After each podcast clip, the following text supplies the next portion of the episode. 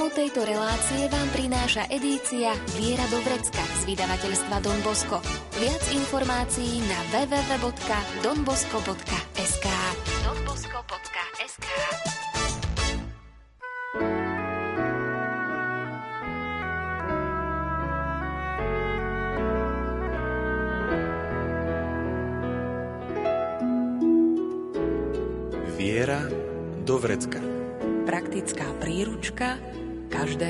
kresťana. Viera do vrecka.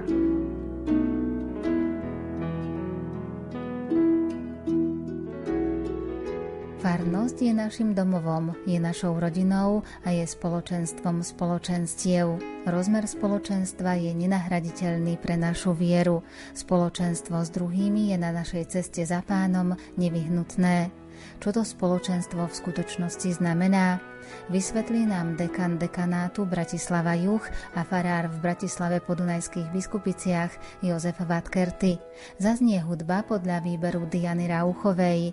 O zvukovú stránku sa postará Marek Grimovci a príjemné počúvanie vám praje Andrea Čelková.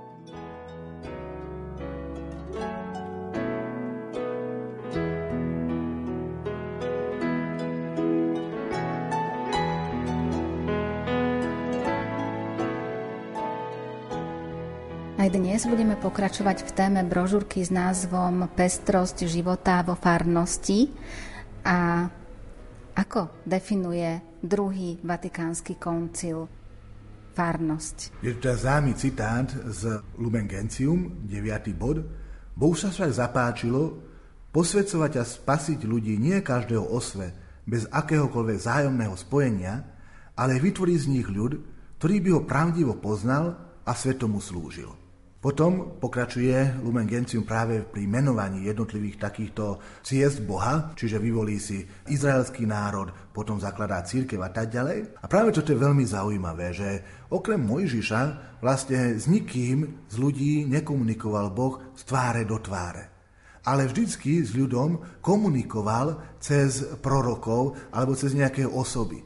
Čiže vždy vytváral nejaké to spoločenstvo. A vtedy aj dnes, keď jednoducho človek je pokrstený, je začlenený do spoločenstva. Prečo je tomu tak? On to má veľmi hlboký význam. Totiž keby sa Boh zjavil priamo všetkým ľuďom, tak by zanikla naša sloboda. Lebo by už sme nemali možnosť rozhodnúť sa proti nemu, lebo by jednoducho akože bolo evidentný fakt. A slobodný som len vtedy, keď mám možnosť povedať nie. A Boh nechce, aby sme ho nasledovali z nejakej nutnosti, ale Boh chce, aby sme využili všetky naše dary, talenty, ktoré nám dáva a objavovali ho a hľadali ho. Lebo láska je dokonalá len vtedy, keď je slobodná. A sloboda si vyžaduje možnosť rozhodnúť sa. A preto on sa zjavuje nepriamo, nepriamo sa nám ukazuje, aby som ja mal možnosť objaviť ho a slobodne sa pre neho rozhodnúť. A prečo sa slobodne rozhodnem, tak to milujem o mnoho viac, ako keď niečo len musím z nejakej evidencie faktov. Takisto spoločenstvo mi poskytuje priestor, kde ja môžem objavovať seba samého, aký som. Často ľudia prídu do spovedelnice a povedia, viete čo, pán farár, ja sa s nikým nestretávam, ja nikam nechodím a viete čo, ani žiadny hriech nemám. No samozrejme, lebo sám so sebou sa človek veľmi ťažko bude chádať. Sám so sebou človek neobjaví, že je netrpezlivý, alebo že je ješitný, alebo že jednoducho proste iba tvrdohlavo presadzuje svoje vlastné názory to objaví jedine, keď je v kontakte s druhým človekom. Čiže to spoločenstvo mi jednak pomáha rozvíjať sa, drží ma, pomáha mi objavovať, aký vlastne som a v tom spoločenstve, spoločným hľadaním môžem objavovať Krista. Čiže farnosť je teda takým spoločenstvom spoločenstiev a čo vlastne takéto spoločenstvo znamená. Tam ste už síce naznačili, ale ak by sme to mohli trošku tak hlbšie ešte rozvinúť, že čo to všetko môže znamenať takéto spoločenstvo. Veľakrát sa hovorí o spoločenstve a keď sa povie spoločenstvo, my si predstavujeme takú idylku, také ideálne harmonické vzťahy, kde je všetko krásne, kde som prijatý, kde môžem byť sám sebou, kde jednoducho nemusím sa na nich hrať, kde jednoducho tí ľudí majú o mňa záujem, príjmu ma takého, aký som a tak ďalej. Toto je tak tá naša najhlbšia túžba. Potom to túžime aj v manželstve, že jednoducho takýmto spôsobom budem tým manželským partnerom milovaný. Ale v dokonalosti to na zemi nikdy nenastane. Tu na zemi vždy zažijem odmietnutie, vždy zažijem nepochopenie. Preto ani hľadať alebo snívať o nejakom ideálnom spoločenstve nemá zmysel. Veľmi pekne to hovorí svätý Pavol v liste Efezanom 4. kapitole, kde poukazuje na to, veľmi sa mi tam páči ten výraz, znášajte sa navzájom v láske a usilujte sa zachovať jednotu ducha vo zväzku pokoja. Vôbec neopisuje spoločenstvo ako niečo ideálne, niečo krásne, kde sú vrúcne city, prijatia a nežnosti jeden voči druhému. A je tam znášajte sa navzájom v láske. Čiže je tam nejaké úsilie, nejaký ten sebazápor, niečo, čo potrebujem budovať, kde, kde potrebujem rásť, dorastať do niečoho, čo ma presahuje. Čiže my veľmi ľahko v spoločenstve sklaznieme do očakávania toho príjemného, toho nejakého emočného naplnenia, kde jednoducho sa stretne množstvo ľudí dobrej vôle a skutočne, pokiaľ je to len také povrchné stretnutie sa raz za čas na pivečku, na gulášiku a na neviem nejakom, nejakej inej akcii, tak tamto vieme krásne zachovať to zdanie, o, aké úžasné. Ale ako náhle začneme ísť do niečoho hlbšieho, kde to spoločenstvo začne spoločne žiť, kde to spoločenstvo začne spoločne riešiť nejaké tie problémy a úlohy, kde si uvedomuje, že má svoje poslanie a zrazu potrebuje spolupracovať, kde zrazu sa objavujú tie rôznosti tých jednotlivých ľudí, tak tam zrazu tá idylka sa stráca. A príde na to, že no ale veď tu je takisto ješitnosť, tu je takisto nenávisť, tu je takisto nezáujem, tu je takisto povrchnosť a tak ďalej. A to ma hnevá. Nož ale nečudujme sa, veď spoločenstvo vytvárajú ľudia. Ale to, čo má byť ten plus v tom spoločenstve, je, možno by sa to dalo povedať, že tu nie je zamerané na riešenie úlohy, ako nejaká firemná stratégia, kde ma nezaujíma človek, ale zaujímavé vyriešenie úlohy. Tu je to zaujímavé práve v tom, že ja som pozvaný k tomu, aby sme tých ľudí formovali. Aby tí ľudia cez tú spoluprácu v tom spoločenstve mohli dozrievať. Mohli aj cez tú, že sa narazia na seba, objaviť, kto sú, akí sú a potom im dať nádej na zmenu. A to je to, čo spôsobuje spoločenstvo. Ten rast a to zdokonalovanie.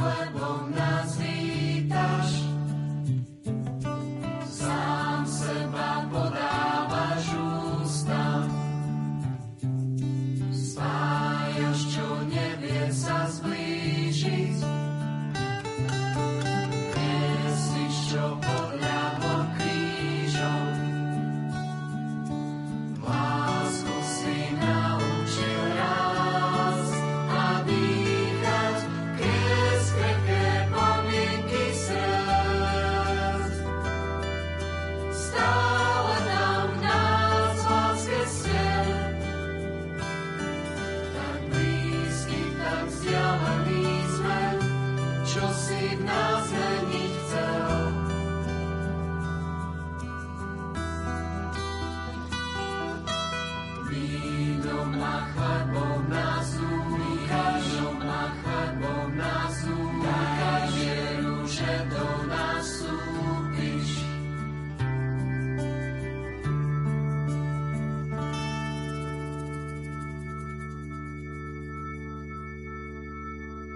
Keď by sme si mali opísať alebo približiť taký ten vrcholný okamih toho života farnosti, tak to je práve to eucharistické spoločenstvo, čiže zjednotenie sa všetkých pri spoločnej oslave Krista. Ide teda o toto spoločenstvo pri Eucharistii, o taký základ celého života farnosti? Áno, samozrejme, toto je ten základ a toto je ten základ, z ktorého všetko pramení a toto je ten cieľ, ku ktorému všetko smeruje. Čiže, aby sa to spoločenstvo dokázalo skutočne zjednotiť na spoločnom slávení. A tu je dôležité opäť pomenovať to spoločenstvo. Čiže opäť anonimní ľudia, ktorí sa stretnú na tej svete omši, ktorí chcú byť všetci spoločne na tej Sv. Omši, tak sa vedia stretnúť. Možno keď sa vytvoria nejaké dva zbory, alebo je tam viac ministrantov, tak oni sa medzi sebou hádajú, že kto kde ako, ale inak proste pokiaľ sú tu anonimní ľudia, tak všetci prídu, spoločne slávia Svetu Omšu, keď ten kňaz pekne káže, keď organista pekne hrá, keď je pekná výzdoba, tak všetci sú spokojní a všetko je krásne. Ale môžu to byť stále cudzí ľudia, ktorí žiadny vzťah nemajú. A preto to spoločenstvo je dôležité konkretizovať, tých jednotlivých stretávaniach sa. Tam samozrejme, ako som povedal, objavujú sa tie nedostatky, ťažkosti a tak ďalej, ale tieto sa opäť prekonávajú pri tom spoločnom nasmerovaní sa. Ale o čo mi vlastne ide? Ide mi o moju ješitnosť, ide mi o moju píchu, ide mi o to, aby som pretlačil svoj cieľ, alebo mi ide o slavu Krista. A práve pri slávení Eucharistie sa mi kladie táto otázka, a tam si môžem o mnoho lepšie uvedomiť. Veď keď mi ide o slávenie Krista a oslavu Krista a to, aby sme priniesli Krista druhým, tak sa učím zrieknúť sa seba, odumrieť sebe, otvoriť sa druhým a spolupracovať. A takýmto spôsobom Eucharistia skutočne stáva tou hybnou silou a tou motiváciou, ktorá ma pohýňa vpred. A stáva sa tým priestorom, kde spoločne celá farnosť sláví Krista kde mladí, starí, dôchodcovia, seniori, rodiny a tak ďalej spoločne vedia sláviť. Deje sa tak pri každej svetej omši, ale môže sa tak, alebo malo by sa tak diať aj pri vysluhovaní jednotlivých sviatostí, či je to krst, či je to birmovanie, či je to manželstvo.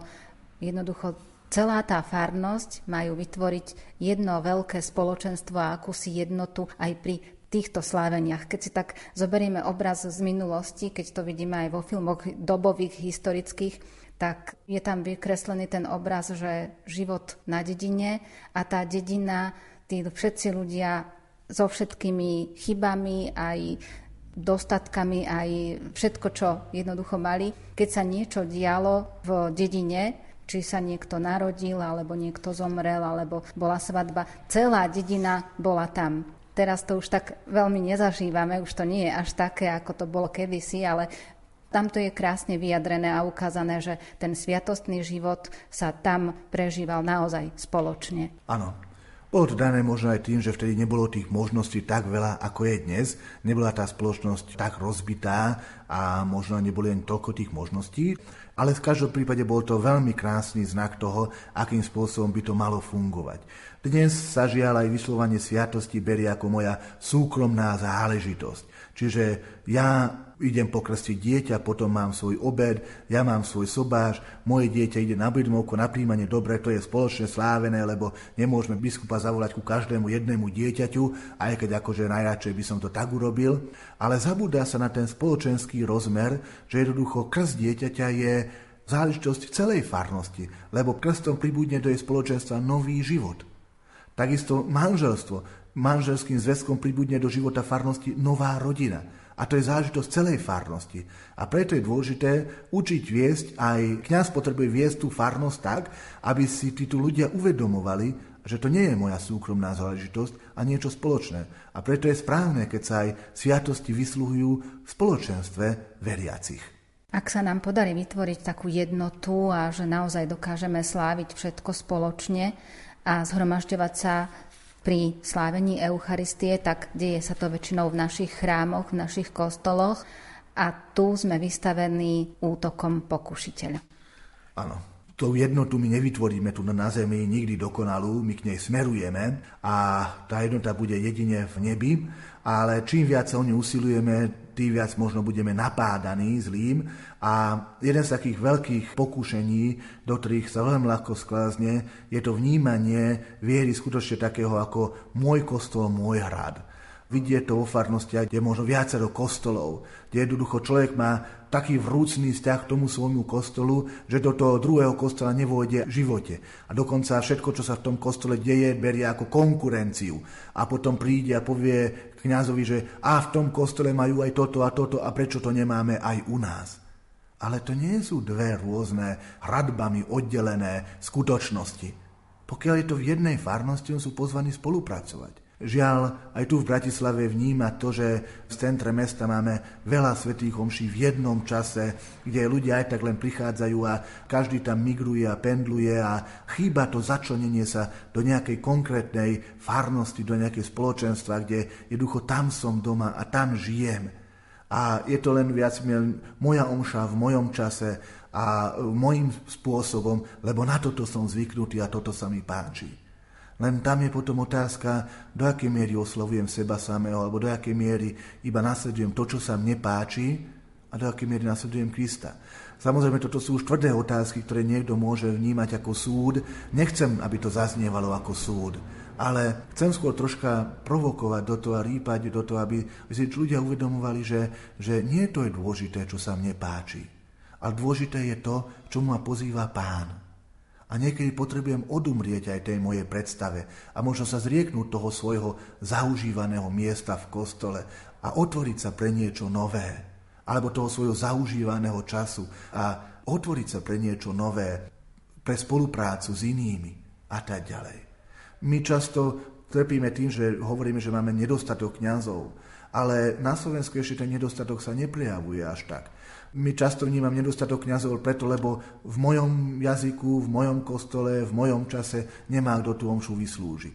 Ale keby som prešiel možno 200, 300, 500 metrov ďalej, tak tam by som našiel kostol, ktorý je takisto poloprázdny, kde by som mohol ísť tu je ešte ďalší taký rozmer, že zase sa vrátim do tej minulosti, že ľudia nemali až toľko kostolov a neváhali ísť pešo aj niekoľko kilometrov, len aby vytvorili to svoje farské spoločenstvo. Áno, toto je také zaujímavé, že keď človek chce ísť k lekárovi, tak neváha a použije hociaké prostriedky, aby išiel dokonca neviem koľko stová kilometrov, lebo tam je lepší lekár, precestuje neviem koľko, lebo ide do toho supermarketu, lebo tamto je o pár centov lacnejšie ako niekde inde a neváha vynaložiť pre tú námahu, ale niekde preto, aby sme budovali to spoločenstvo a stretli Krista, tam niekde túto ochotu už, už nemáme.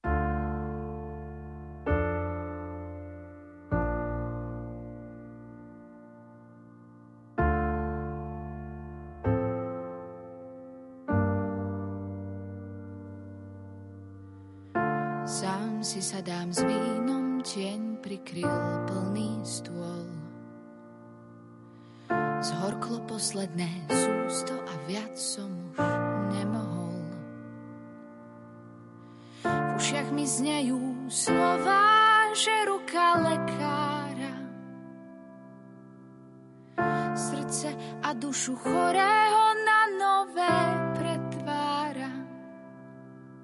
Ty nemôžeš byť len človekom, veď prestieraš stôl pri niekom ako ja, čo priateľstvo neskúsil. Povedz, kto si, že už bežať nemusí.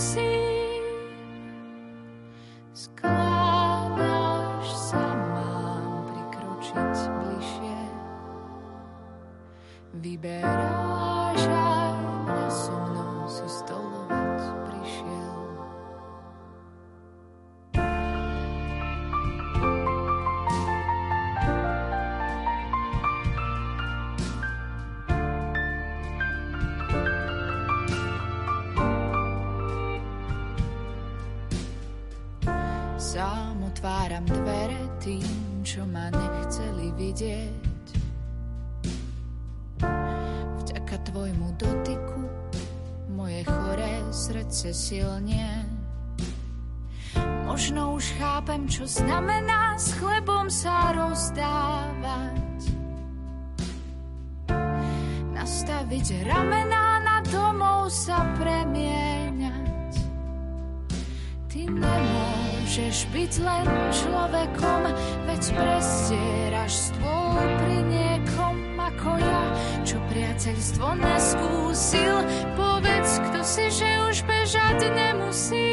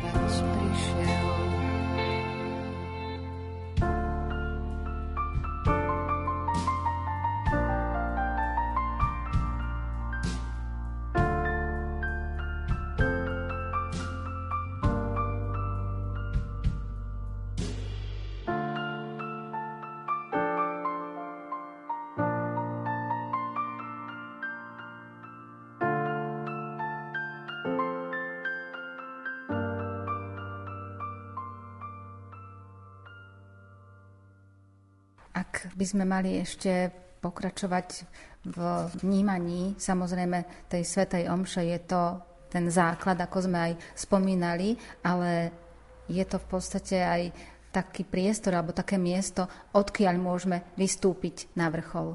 Áno, Eucharistia sme si povedali, že je to vrchol života vo farnosti, ale vrchol nie je jediný moment. Žiaľ, u nás sa často stáva, že vyslovanie sviatosti je ten, skutočne ten jediný moment života vo farnosti. A tým pádom vlastne tí ľudia nemajú šancu na ten vrchol vystúpiť, lebo nemajú základ. Prirovnal som to k takému, takému prirovnaniu, že keď niekto je odchovaný na nejakom hip-hope alebo na nejakej jednoduchej tanečnej hudbe a zrazu ho niekto pozve na ples v opere.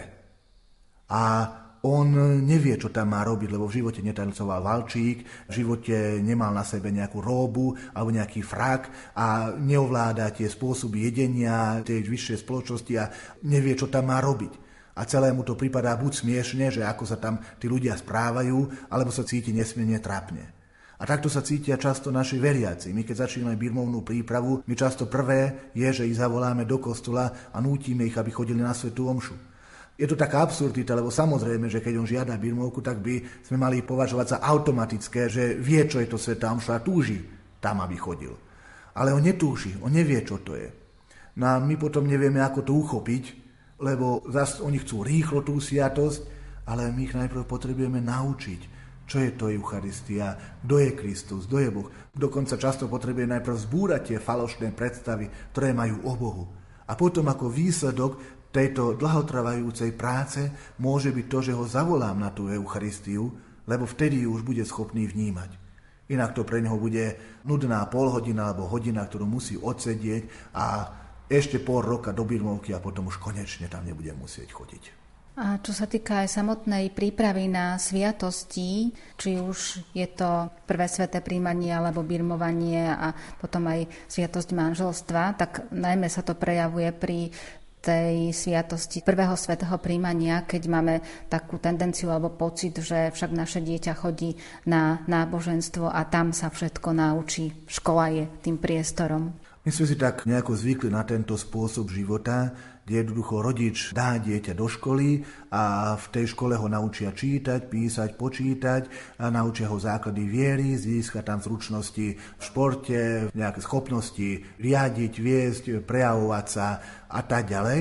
A vlastne ja len potrebujem dieťa krmiť a šatiť a ono nejakým spôsobom dozrie. My si tak zvykli na tieto inštitúcie spoliehať a ono to nie je správne. Totiž Školská katechéza, vyučovanie náboženstva je schopná pomôcť tomu, aby formoval názor, svetonázor mladých ľudí. Môže ich v nich zbudiť záujem po Bohu. Môže im pomôcť práve cez to, že tí ľudia sú konfrontovaní s inými a navzájom sa tie deti potiahnu. Alebo na druhej strane to dieťa vidí aj tú realitu, inú realitu a vďaka tomu si kladie otázky.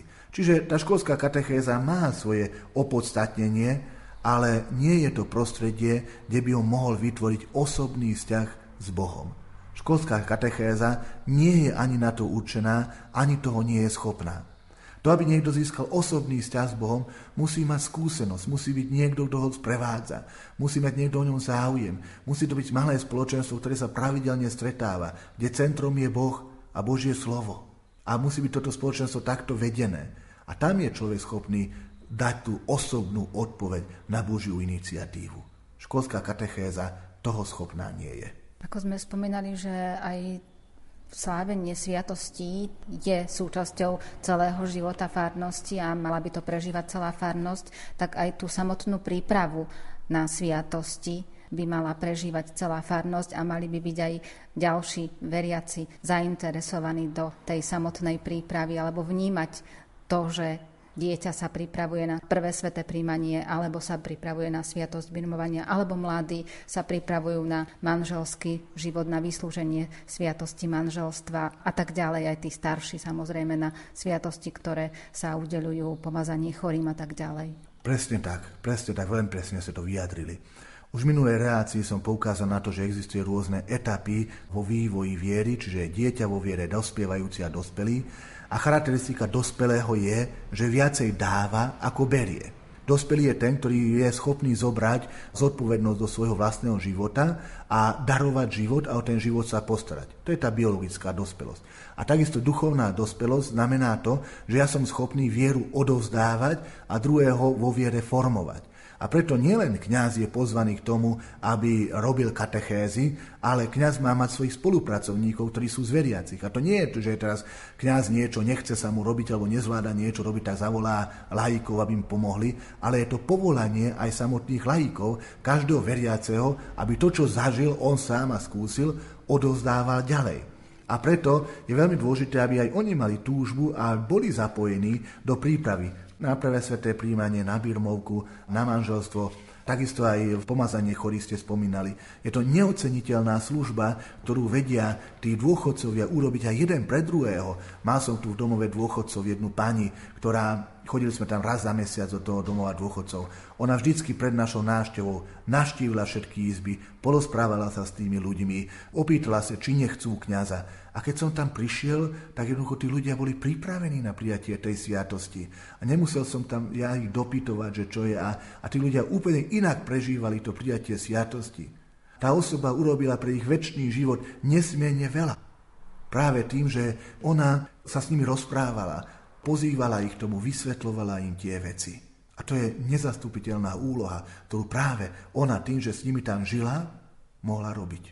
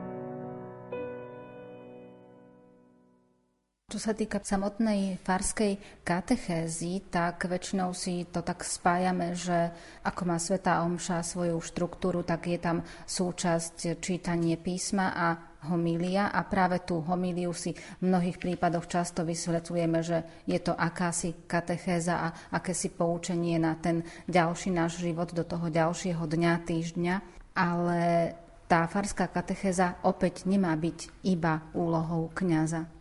Presne tak, akože homília je špecifický príhovor, ktorý má pomáhať ľuďom, aby vedeli hĺbšie prežívať Eucharistiu a hĺbšie vnímať zmysel sviatosti. Čiže žiaľ, slanom na to, že my nevieme inokedy sa dostať k ľuďom iba na tej nedelné svete omši, tak tú nedelnú svetu omšu využívame, tú homiliu využívame ako katechézu, že im vysvetľujeme niektoré pravdy viery. A tým pádom vlastne beží sveta omša, potom ako keby sa z tej svete omši troška vystúpilo, povie sa nejaká katechéza, ktorá veľmi so svetou omšou nesúvisí a pokračuje sa vo svete omši. Nie.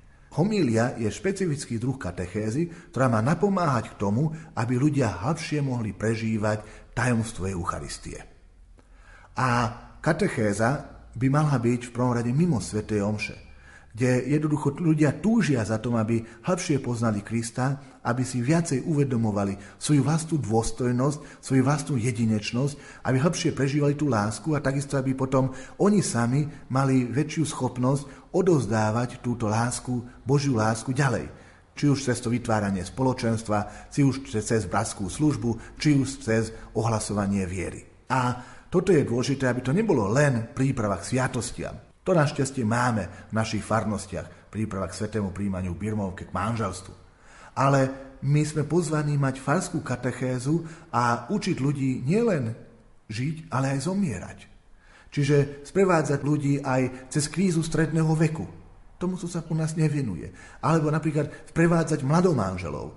My ich pripravíme k sviatosti manželstva, oni sú oslovení, lebo v živote nepočuli, že manželstvo môže byť aj také, Možno poznajú len to, že čo nesmieš a čo musíš, ale vôbec nevedia, akým spôsobom spolupracovať s Kristom. Teraz sa im to na manželskej náuke povie, niečo ich osloví, ale potom sú hodiny do vody a nemá ich kto sprevádzať. Ak oni hľadajú, vedia nájsť duchovné cvičenia pre manželov, vedia nájsť manželské večery, vedia nájsť manželáky a tak ďalej. Je množstvo krásnych iniciatív, ale sú to zase niekde jednotlivé udalosti. Ale prečo tieto veci sa neusilovať dostať do každej jednej farnosti? A takisto som spomínal potom tú krízu stredného veku, prevádza človeka v tom, prevádza starnutí, keď stráca svoje síly, stáva sa z neho dôchodca a tak ďalej. To sú všetko životné výzvy. Starí rodičia, často je problém, že starí rodičia zasahujú do výchovy detí, lebo tam si uvedomujú, čo pokazili vo vzťahu k deťom. Ale úloha starého rodiča nie je byť rodičom. A aká je úloha starého rodiča? Opäť je to niečo, čo môže tá farská katechéza učiť. Alebo potom vysporiadať sa so stratou zdravia, vysporiadať sa so stratou života, akým spôsobom prežiť tú lútosť, ten smútok nad stratou blízkej osoby. Teraz aj v čase korony množstvo ľudí nemohlo ísť ani na pohreb, zomierajú aj mladí. Kto tým ľuďom pomôže? A to je opäť veľká výzva pre farskú katechézu. Čiže tu máme toľko neuraných polí, na ktorých môžeme pracovať a kde sú opäť použití aj laici, lebo do týchto oblastí môžeme zapojiť aj poznatky zo psychológie, môžeme zapojiť svoje osobné vlastné skúsenosti, kde ja som už prešiel cez niečo a tým pádom môžem pomáhať druhému prechádzať cez tieto veci. Čiže tu je obrovský priestor na to, aby jednoducho ľudia tú svoju vieru žili v konkrétnom praktickom živote. To pozvanie, ktoré tu je, tak je naozaj pre každého jedného z nás a keď chceme nasledovať Ježiša a chceme sa od Neho učiť, tak čo všetko si máme všímať? Nemali by sme si všímať iba to, čo učil, ale aj ako učil. Čiže ten príklad Ježiša a samozrejme aj ten príklad jeho apoštolov, ktorým vysvetľoval a tak ďalej. Čiže máme tu jasne vykreslené, že čo by sme mali teda robiť. Presne tak. Toto je veľmi dôležité, že Ježiš nás neučí len svojim životom, ale učí nás aj tým, akým spôsobom on pracuje s tými svojimi najbližšími spolupracovníkmi. Všimneme si, že si vyvolí 12. A povie takú zaujímavú vetu, že proste pána žatvy, aby poslal robotníkov do svojej vinice.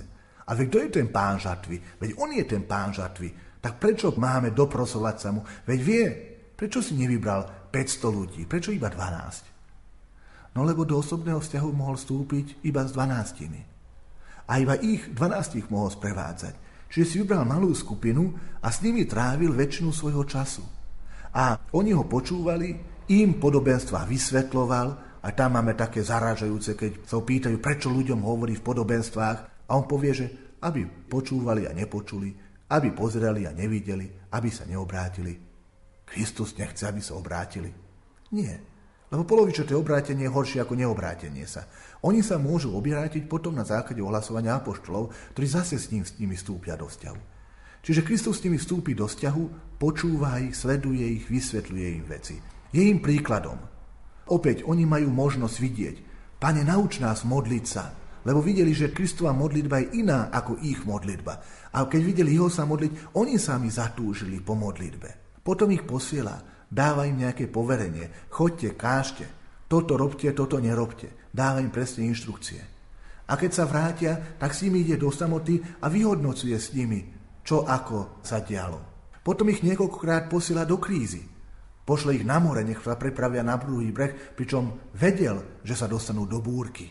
Alebo zomre na kríži. A oni sa rozutekajú a im pomenuje, že udrú pastiera stádo sa rozprchne.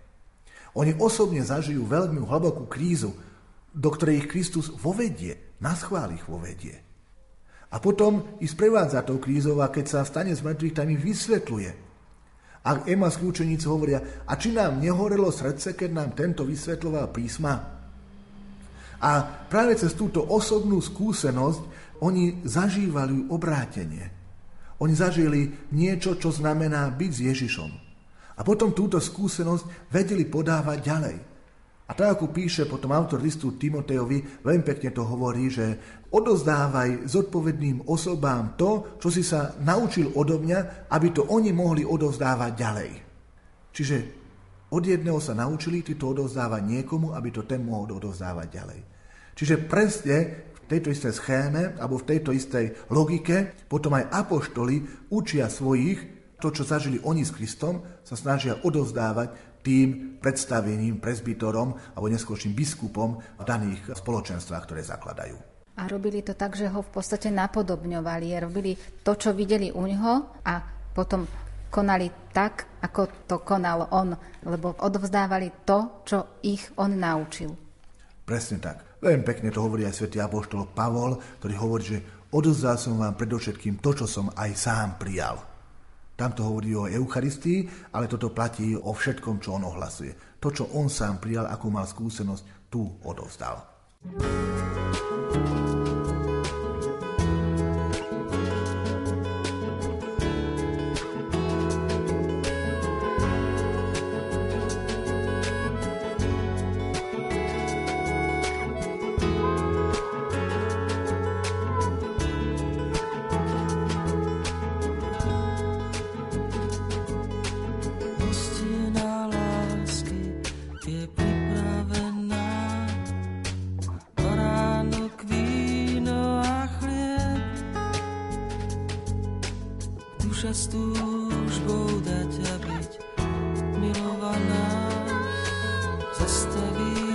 já.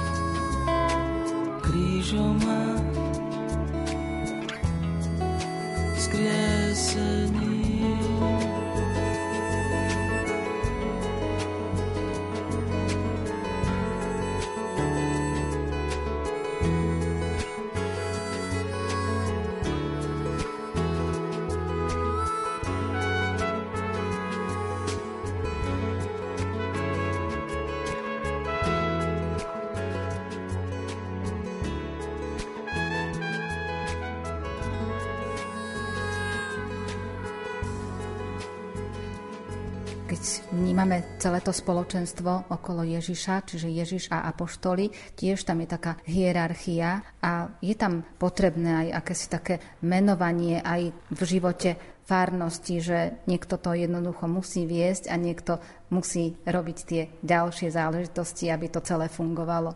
Áno, presne tak. Každé spoločenstvo musí mať svoju organizačnú štruktúru, aby to mohlo fungovať.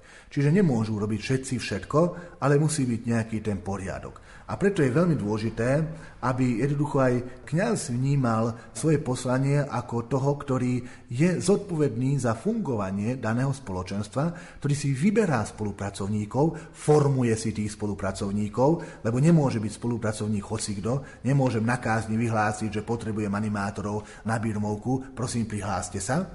Ja môžem osloviť ľudí, potom ich potrebujem vychovať, potrebujem s nimi prejsť určitú etapu, to, čo robil Kristus so svojimi apoštolmi, ukázať im, ako sa to robí a potom ich môžem menovať, poveriť ich. A práve tým poverením, tým menovaním, môže sa to udiať, keď tá farnosť funguje, tak môže sa to aj verejne udiať na Svete Omši, kde jednoducho poviem, predstavím, že títo piati ľudia, títo desiati ľudia budú pomáhať birmovancom. Alebo potom na tej Svete Omši, ktorá je prvá pre birmovancov, verejne predstavím tých ľudí.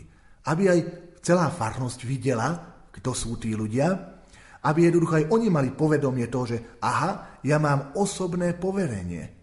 To nie je niečo, čo robím ako dobrovoľník vo svojom voľnom čase a môžem to neurobiť, a urobím to alebo neurobím to podľa toho, či sa mi to chce.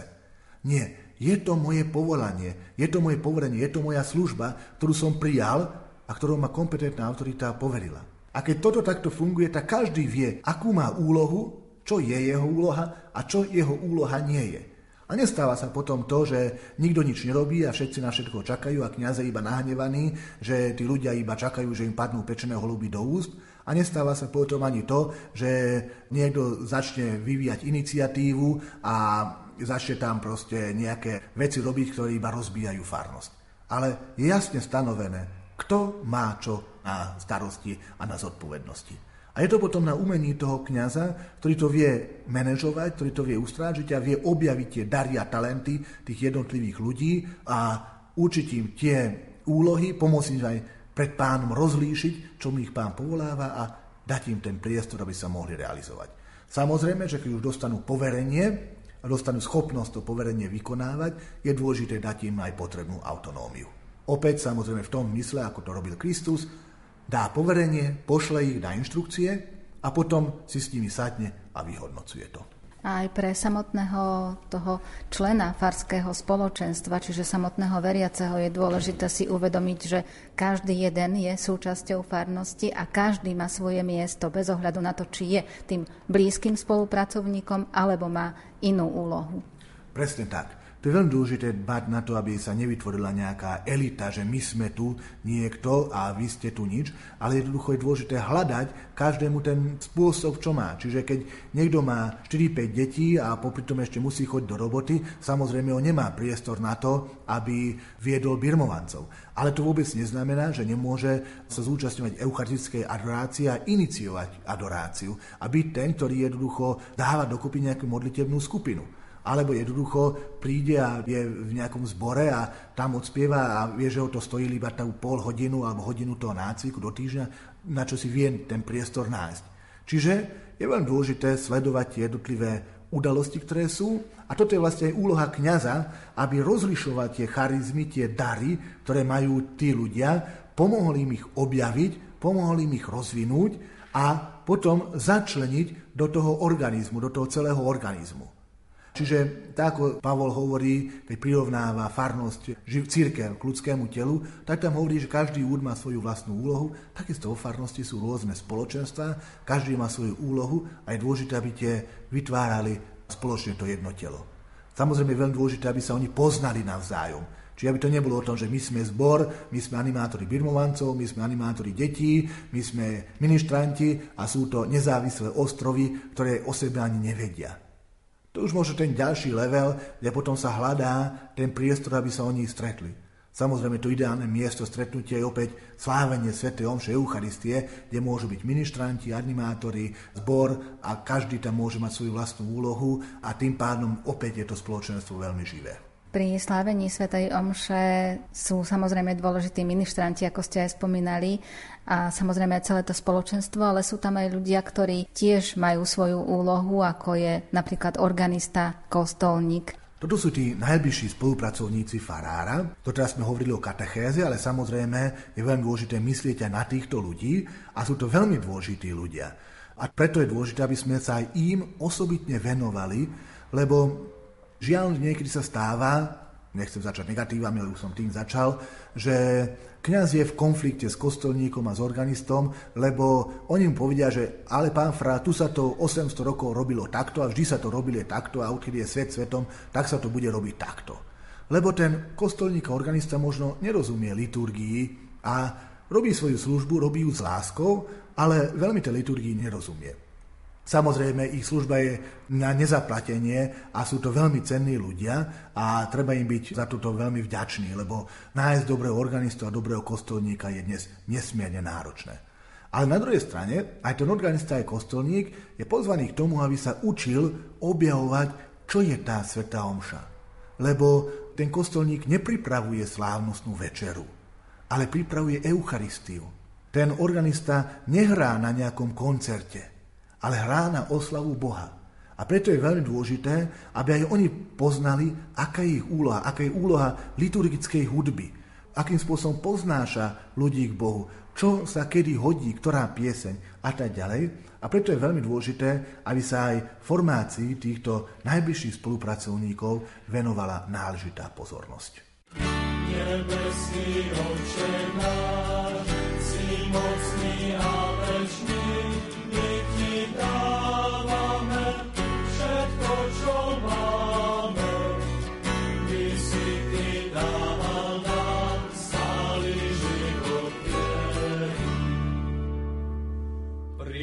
prinášame Ti svoj chlieb, víno a lásku.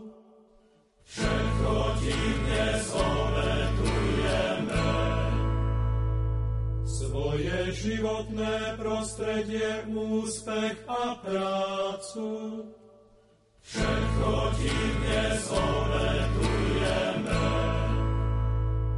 Svoje schopnosti, nadšenie i radosť Všetko ti dnes obetujeme. Nebeský Oče náš,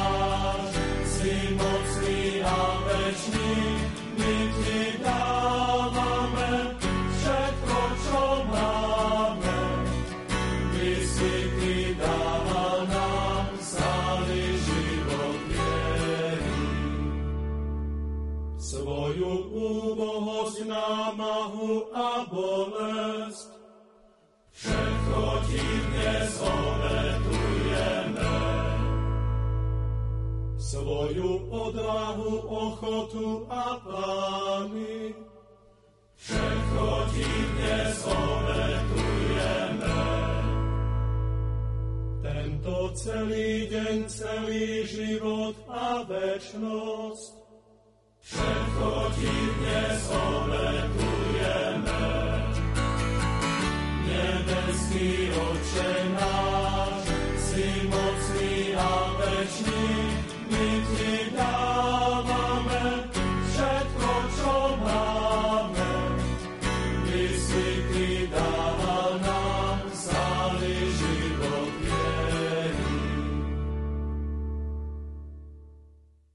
Farnosti ako spoločenstve spoločenstiev i význame spoločenstva pre náš rast vo viere nám dnes porozprával dekan dekanátu Bratislava Juch a farár v Bratislave po Dunajských biskupiciach Jozef Vatkerty.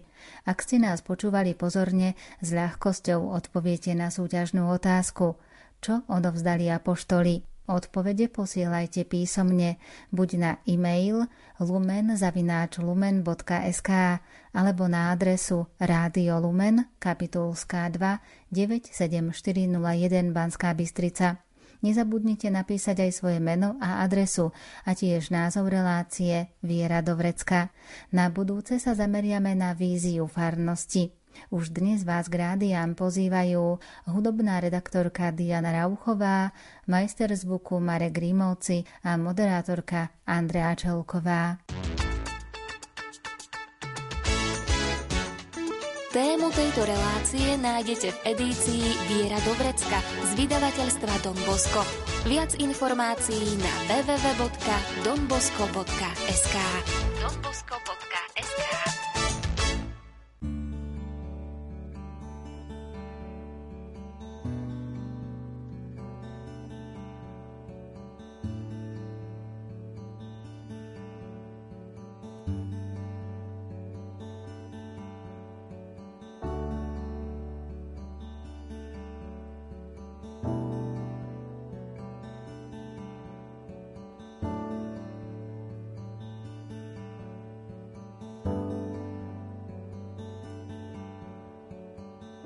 donbosco.sk si biedne základy z hliny a premenil si ma drahokami.